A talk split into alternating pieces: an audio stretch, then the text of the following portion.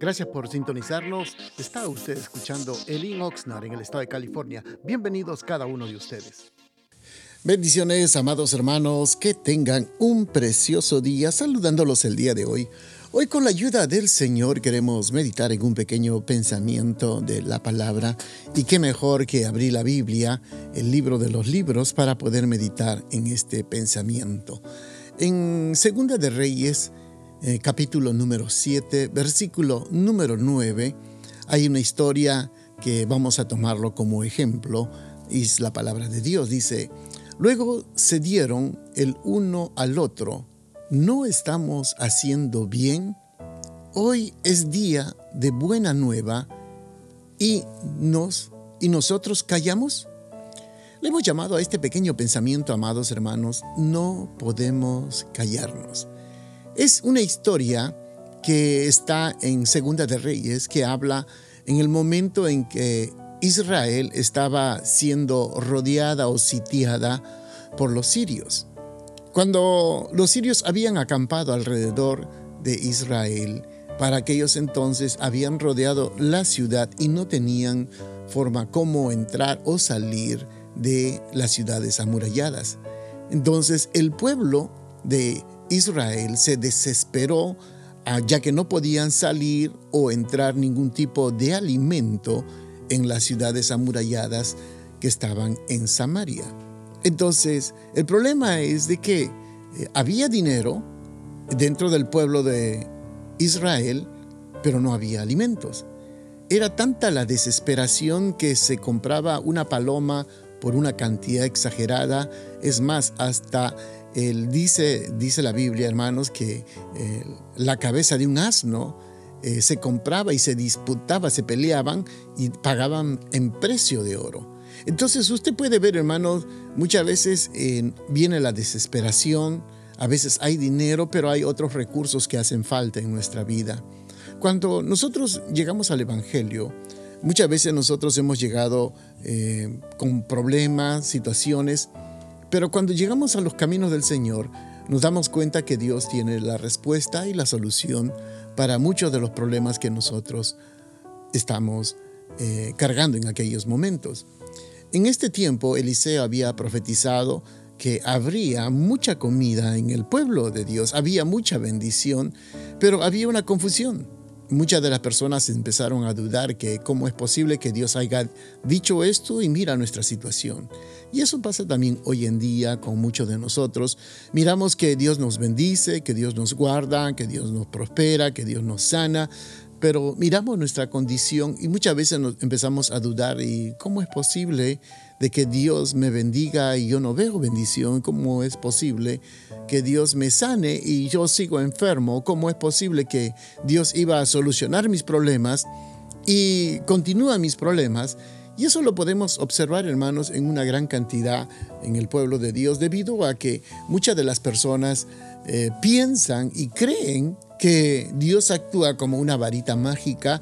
Inmediatamente que vienen a la iglesia, inmediatamente soluciona los problemas.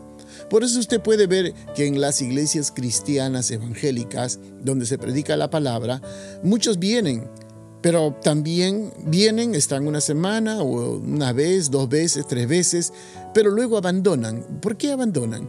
Porque empiezan a dudar de que Dios no me solucionó mi, mi problema, Dios no me restauró mi esposo, no compuso a mis hijos, no, uh, no me dio la petición que yo le he pedido. Entonces, muchos lo quieren inmediatamente y empiezan a dudar. Inclusive hay unos, muchos hermanos también que ya tienen tiempo en la iglesia y dudan acerca de la bendición, de la provisión de parte de Dios. Esto había causado eh, algo de duda en el pueblo de Dios, pero sin embargo, Dios, quiero que sepa, amado hermano, había sido, había siempre se ha preocupado por la bendición de su pueblo. Y dice que Él había causado una gran confusión en el enemigo. En el campamento del enemigo había causado una gran confusión y ellos se destruyeron entre sí, dejando, oiga, todos los alimentos. Y había entonces cuatro leprosos que ellos dijeron, bueno, vamos, hey, no nos traen comida. Ellos están muriendo de hambre dentro de los muros. Como ustedes saben, los leprosos tenían que vivir fuera de la ciudad, fuera de sus familias, por la lepra, por causa de la lepra. Entonces, ellos vieron al enemigo que estaba al frente. Entonces, ellos propusieron, mira, si nos quedamos aquí, nos vamos a morir. Mejor vamos al campamento enemigo, allá hay comida, uno de dos, nos dan de comer o nos matan. Entonces, ellos tomaron la decisión y fueron al campamento del enemigo. Y cuando llegaron, vieron, hermanos, en el suelo tendido a todos los soldados. Estaban muertos. Solo miraban los cuerpos, los cuerpos, perdón, y también vieron la cantidad de provisión de alimento que había dentro del campamento de estos soldados. Entonces se dijeron unos a otros, no estamos haciendo bien. Hoy es un día, una nueva, una nueva, un nuevo día, y nosotros nos callamos cuando sus hermanos allá en las ciudades amuralladas se estaban muriendo de hambre. Amados hermanos, por favor, quiero que medite esto por un instante. Hoy en día el mundo en que nosotros vivimos y nos ha tocado vivir está hambriento. Pero no hambriento de comida física, porque en este país y en cualquier país hay comida en abundancia. Hay recursos suficientes para todos. Hay alimento. Pero no es el alimento físico, no es el pan el que perece, sino el pan de vida que nutre para la vida eterna. Eso es lo que hace falta. Hace falta en el mundo hambriento el pan de vida, no el pan que entra al estómago y luego se va a la letrina, no, sino el pan de vida. Hemos encontrado nosotros el pan de abundancia en la persona de Cristo Jesús.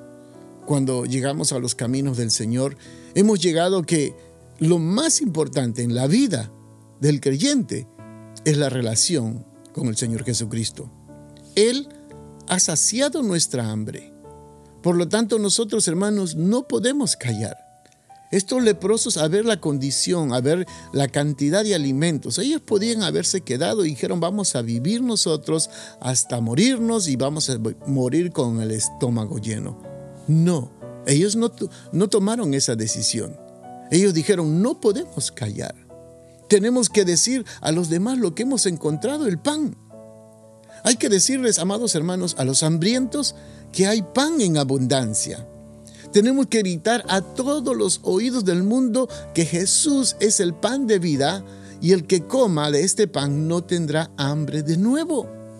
Por eso yo agradezco al Señor por la vida de cada uno de los líderes. Créame, hermano, qué bendición, me gozo tremendamente en ver hermanos y hermanas que se están identificando con el Señor Jesucristo y tomar la resolución de ser verdaderos portadores de la palabra y pregonar a todo el mundo que el pan de vida es Cristo Jesús. Tenemos que decirles a todos.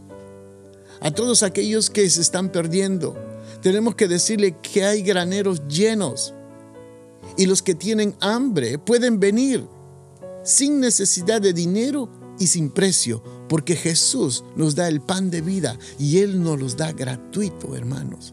Así que gloria a Dios por todos mis hermanos líderes que están trabajando, que están expandiendo el evangelio, que han comprendido, que han, hermanos, llegado a entender la labor de pregonar el evangelio. Los felicito a cada uno de ellos y lo animo a usted que todavía no se ha identificado. Hermanos, hagamos la obra del Señor. Este es un llamado no solamente para unos cuantos hombres, sino es para todos. Todos podemos realizar la obra del Señor. Usted podrá decir, yo no tengo capacitación, no tengo formación. No se preocupe, aquí estamos dispuestos a apoyarles, ayudarles, para que todos juntos pregonemos la palabra del Señor. Así que, amados hermanos, bendiciones a cada uno de ustedes. No se olviden, hoy tenemos servicio a las siete de la noche en nuestro local y los esperamos todos para poder juntos alabar y adorar a nuestro Dios. Bendiciones a cada uno de ustedes. Que tengan un precioso día. Gracias por estar pendientes de nuestra programación y lo invitamos que nos visite a uno de nuestros servicios los días viernes a las siete de la noche y domingos a las cinco de la tarde. La dirección de nuestro local está ubicado en el quinientos cincuenta y cinco al sur de la calle A, en la ciudad de Oxnard, en el corazón de Oxnard, y será un placer poder saludarlo. Y también le pedimos de que si usted puede seguirnos de nuestras actividades en Facebook o Instagram, bajo Elim Oxnard, será una bendición. Y para mayor información puede usted llamarnos al área ocho cero cinco, nueve nueve uno, seis cero tres cero. Bendiciones.